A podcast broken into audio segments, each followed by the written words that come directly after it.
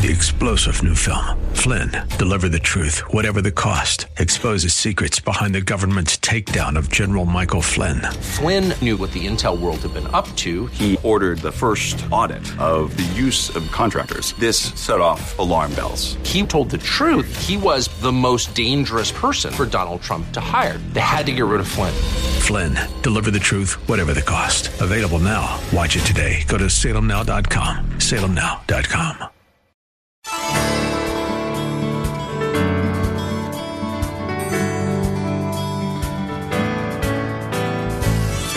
Hello again and welcome as we lift up Jesus with Pastor Dudley Rutherford. I'm Kyle Welch. If you've been searching for a place to be spiritually fed, you have found it. Like you, we believe the Holy Bible contains the spiritual nourishment we need to become faithful servants God requires to help grow His kingdom here on earth. This program is part of an outreach ministry from Shepherd Church, located in Los Angeles, California. Our teaching pastor is Dudley Rutherford, and we join him right now with today's message. In your notes, I want you to write this down. Everybody say context. The guy that wrote this is a guy named Paul, and he's in a Roman prison. He was in prison. He's now under house arrest, but he's chained to a Roman guard, the guy that wrote this. And he's writing this letter to a group of people, write this down, in a church that's 800 miles away. And one of the reasons that he's writing is because he loves them. And when you love someone, you tell them the truth about life in God.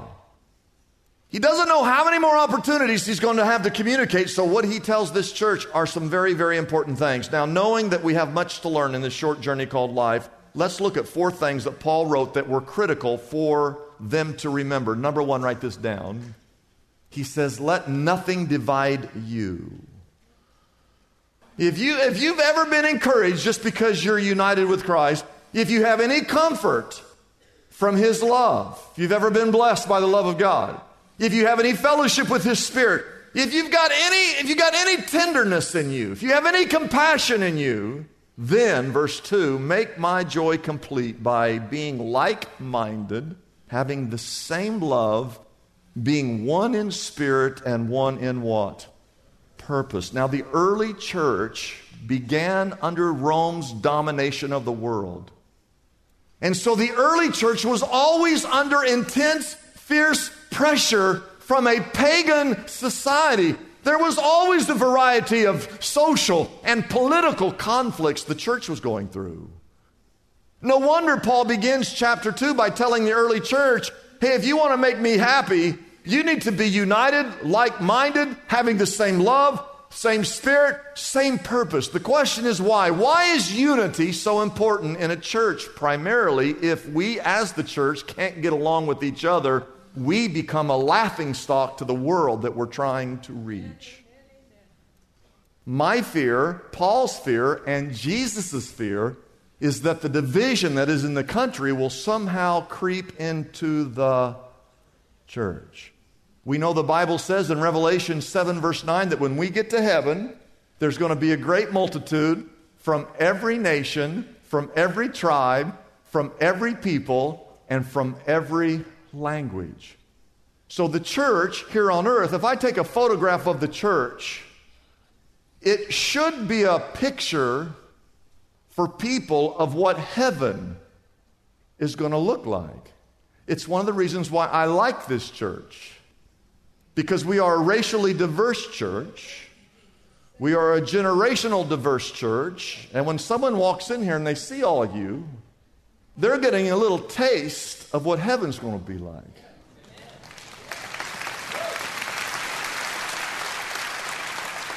So just take a quick look on who's sitting on your row.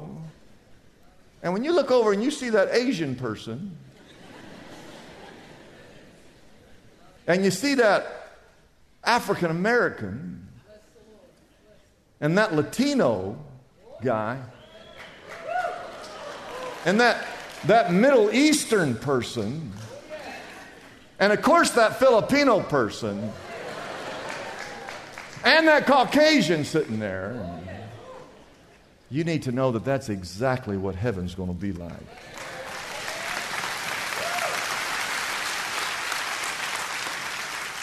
And why is this so important? Well, here are the words of Jesus. In John 17, Jesus is praying to his Father, to God, and he prays for unity for the church. And he says these words in John 17, verse 23, his prayer God, may they, he's talking about you, may they be brought to complete unity. Why? To let the world know that you're the one who sent me and have loved them as you have loved me. There is something about our ability to stay united when everyone else is divided that gives credibility and validity that Jesus Christ is real because who else could unite people like you? It must be Jesus Christ. And that's our testimony before the world that is so divided. Number two, write this down. He says that you and I should value all people, not just your people. Value all people's lives, not just your life. The Bible says in verse 3 do nothing out of selfish ambition or vain conceit, but in humility consider others as better than yourself. If you have a Bible, you should circle that, put a star, an asterisk, highlight it. Verse 4 says, Each of you should look not only to your own interest, that's kind of normal, but also look to the interest of others. It was Martin Luther King Jr. who said that life's most persistent and urgent question is this question What are you doing for others? You only have so many days left on this earth. Your days are limited. That's a fact. Jack. And you can choose do you want to spend your remaining days trying to impress people about how great you are? Or do you want to spend the rest of your days on this earth leaving a lasting legacy of serving and caring for other people? You see, when you die, people are going to say one or two things at your funeral. At your funeral. Don't think about someone at your funeral. They're either going to say, that guy, that girl was the most selfish, self centered person I have ever met in my life, or they're going to say, that guy, that girl spent their entire life on this earth doing nothing but serving people and trying to help those that were less fortunate. This went through my mind this week as I was working on this. Anyone who gets to heaven, if you get there,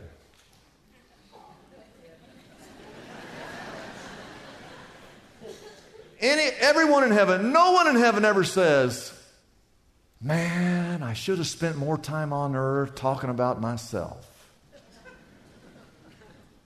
Everyone in heaven is going to get up there and go, Oh, oh, oh, oh, I should have spent more time on that earth talking about Jesus and pointing people to Jesus. And you know what went through my little brain? People in hell are going to say the exact same thing. People in hell are going to go, I shouldn't have spent my life on that earth just for myself. They're going to think, I should have spent my life, whatever time I had, I should have spent on that earth talking about Jesus, the only one who can save people from a place like this. I'm going to show you that verse again. I, just want you to leave it on the screen. Philippians 2 3. In humility, consider others better than yourselves and 1 Corinthians 10 24, seek the good of others. Those two verses, now the Bible's big book, those two verses, if the whole world just lived by those two verses, we would heal the racial divide in this country overnight.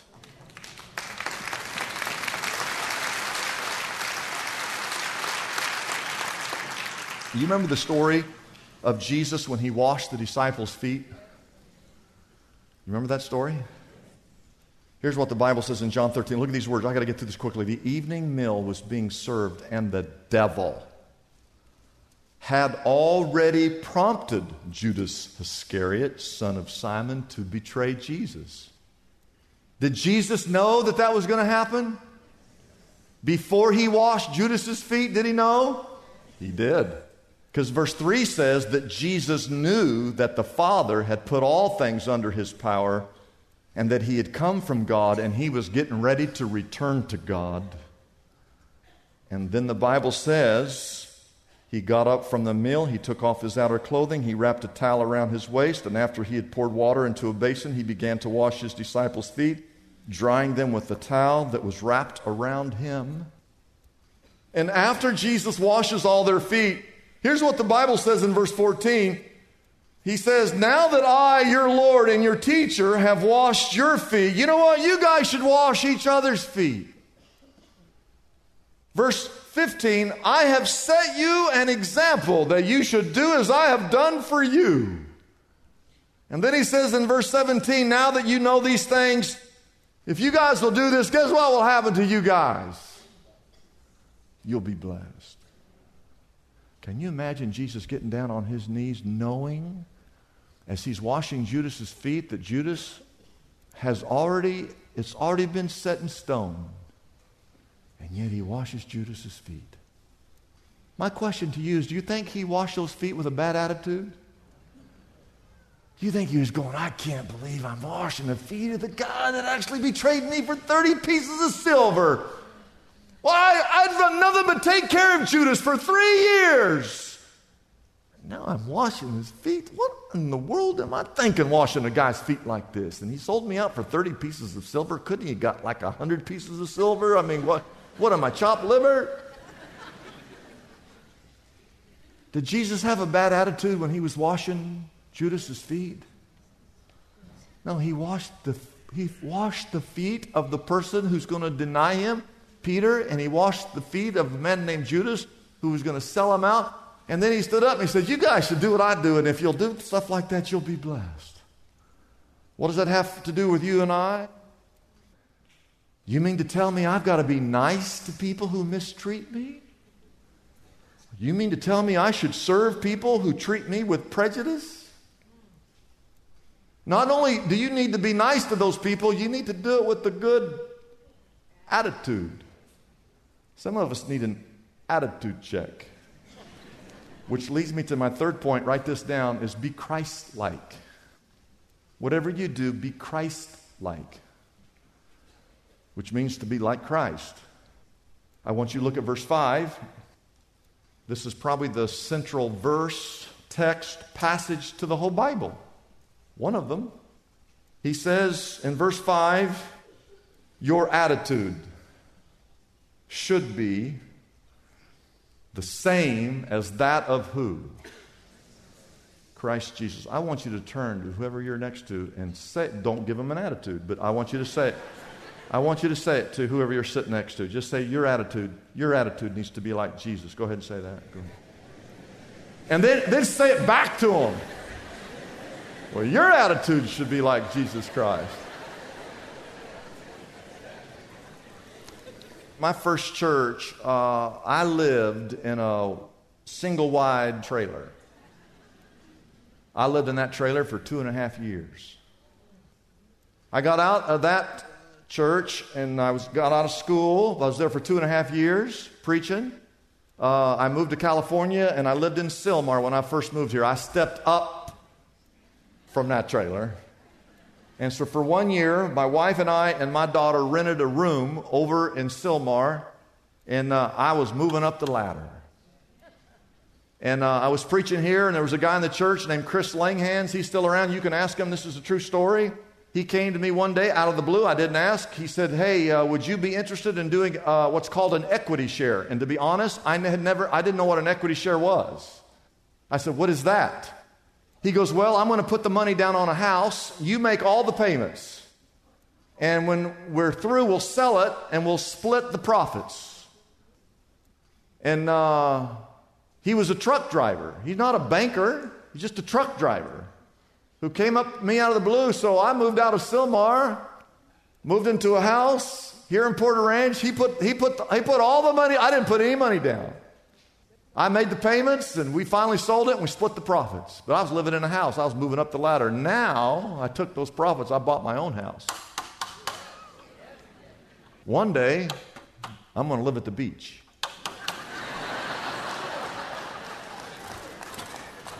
Not in California, but uh, somewhere else.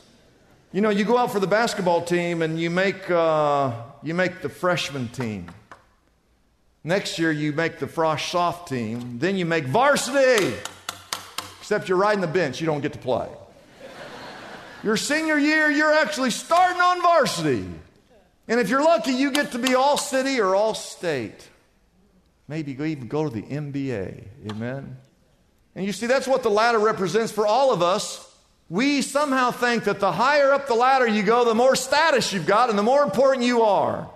Don't we love the story of the guy that was born in, in, in poverty and he becomes a self made millionaire? Well, who is our example in life as Christians? Our example is Jesus Christ. Jesus, if you look at the ladder, he went from the top to the bottom. He went from omnipotency to obscurity. He went from stardom to slavery. He went from riches to rags. Jesus went from a throne in heaven to a manger in Bethlehem. He went from the highest level to the lowest level. I want you to see that in the Bible. Look at verse 5 again. Your attitude should be the same of what? Your attitude should be whose attitude? And then what's the first word of the next verse? Who? Everybody say who. They're going to describe Jesus to you. He was in very nature, he was who? He was God. He was at the top. Jesus was the one with God who spoke and created the heavens and the stars and the moon and the mountains and the earth. God was the one who spoke and created you. He just flung his hand like that and the stars were thrown in place. And the Bible says that Jesus, who was very, he was equal in very nature with God, he did not consider equality with God something to be grasped. So, verse 7 he made himself nothing, taking the very nature of a servant, being made in what? In human likeness. And verse 8, being found in appearance as a man, he humbled himself and became obedient to death, even death on a cross, which was the most humiliating way to die. That's what Jesus did.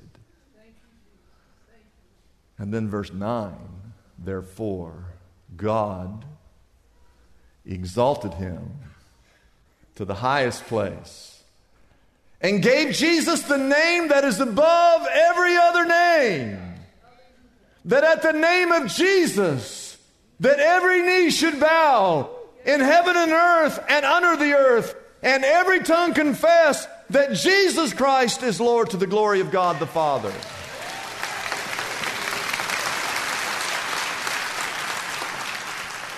So, all you people trying to get up top of the ladder, you should be like Jesus. Look at verse 3. Go back up. We've already looked at it, but look at it. Do nothing out of selfish ambition or vain conceit. But in what? What's the word? Before I go down, what's the word? In humility, consider others as better than yourselves. Each of you should not only look to your own interest, but also to the interest of others. Look at verse 5. Your attitude should be the same of that of Christ Jesus, who humbled himself and came not to be served, but to serve. And he gave his life so that every single person in here might be saved. Amen? Amen? So don't forget the illustration of the ladder, okay? My last point as we close, write this down, and this is important. I don't have, I don't have any time to really talk about this, okay? But stop complaining. Instead, you should shine like the stars. I just want to show you quickly verse 14. There it is. Here's another verse you all should circle. I should circle it. It says, Do everything without what? Do you know that we are professional complainers? I'm going to raise my hand because I'm guilty. How many of you are good at complaining? You're good at it. And Paul writes, do everything, look at these words, do everything without complaining or arguing, so that you may become blameless and pure children of God without fault in a crooked and depraved generation in which you will shine like the stars of the universe. And what that means is while everyone else is complaining, if you would decide not to, you would stand out in the midst of a crooked and perverse generation. You know who I think of at that moment is I think of this woman right here. I think of Mother Teresa, who went to the largest slums in the world in Calcutta, India. Did you know that Mother Teresa wasn't even from India? She was born in Macedonia, which is in Greece. And then she went and she worked in, in Ireland. Have you ever been to Ireland? It's like the most beautiful spot in the whole world. And there's hardly anybody living there. She left there because she felt God calling her to go to one of the poorest regions on the face of this earth just to serve the least of these. She's not rich. She doesn't have fame like a Hollywood star, but she shines out because without complaining, she just got in there and started serving people and followed the call of God upon her life. You and I need to learn how to obey even when it's not convenient. And here's this is this is like the true of all truths. Most of us only obey if it's convenient to us. Very rarely do, do any of us ever do anything God asks us to do unless it's convenient. If it's inconvenient to us, we'll say, God, come on, man, choose someone else. I don't, I don't want to do I, come on, God, I don't, I don't want to. Listen, we must learn how to obey even when it's inconvenient. And all of that is pride. Saying, God, I don't want to do that. I don't want to do this. I don't want to do this. I don't want to do. I don't want to do. I don't want to do. God, God, God. Listen, you only got so much time left on this earth. It's limited. Take that window of time.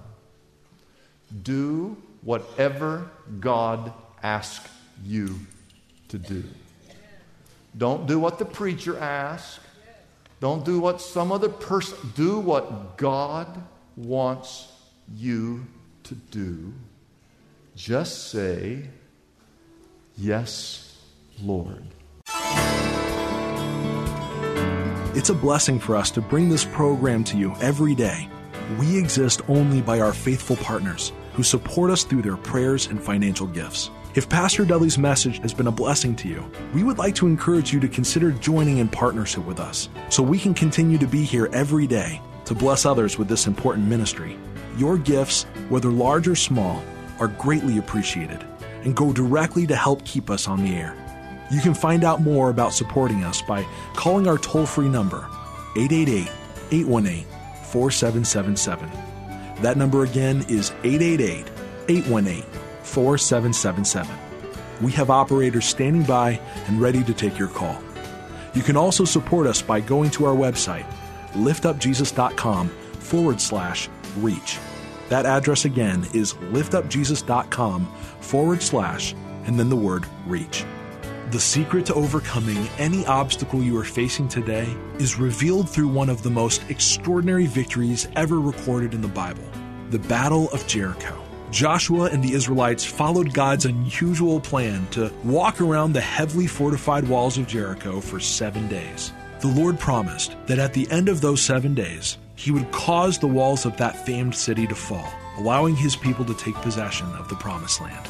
In his book, Walls Fall Down, Pastor Dudley Rutherford shows us how the seven spiritual principles in this story are available for all of us today. You will learn how the foundation behind Joshua's victory is the key to overcoming your own hurdles and unsolvable issues. When you choose to do things God's way, walls crumble, victory replaces defeat, and a blessed future unfolds. Pastor Dudley's book, Walls Fall Down, is available for a gift of any size to the Lift Up Jesus ministry.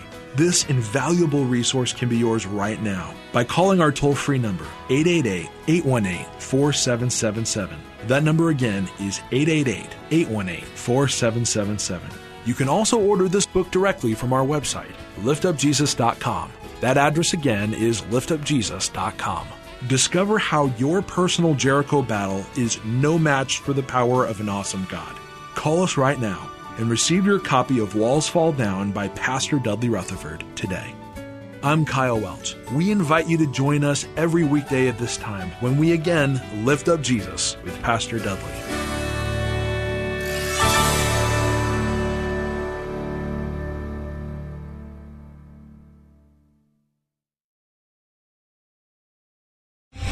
Three star general Michael J. Flynn, head of the Pentagon Intelligence Agency, knew all the government's dirty secrets. He was one of the most respected generals in the military. Flynn knew what the intel world had been up to. He understood its funding. He ordered the first audit of the use of contractors. This set off alarm bells. The explosive new documentary, Flynn, Deliver the Truth, Whatever the Cost, uncovers the facts behind this scandal. Flynn told the truth. He was the most dangerous person for Donald Trump to hire. I find out the worst enemy that I'm going to face in my life is right here in America. They took my assessment and they wanted me to change it. And I was like, I'm not changing it. They had to get rid of Flynn. With in depth interviews, archival footage, and never before seen personal records of the man behind the headlines. I just felt like I was drowning. Flynn, deliver the truth, whatever the cost. Available now. Watch it today. Go to salemnow.com. Salemnow.com.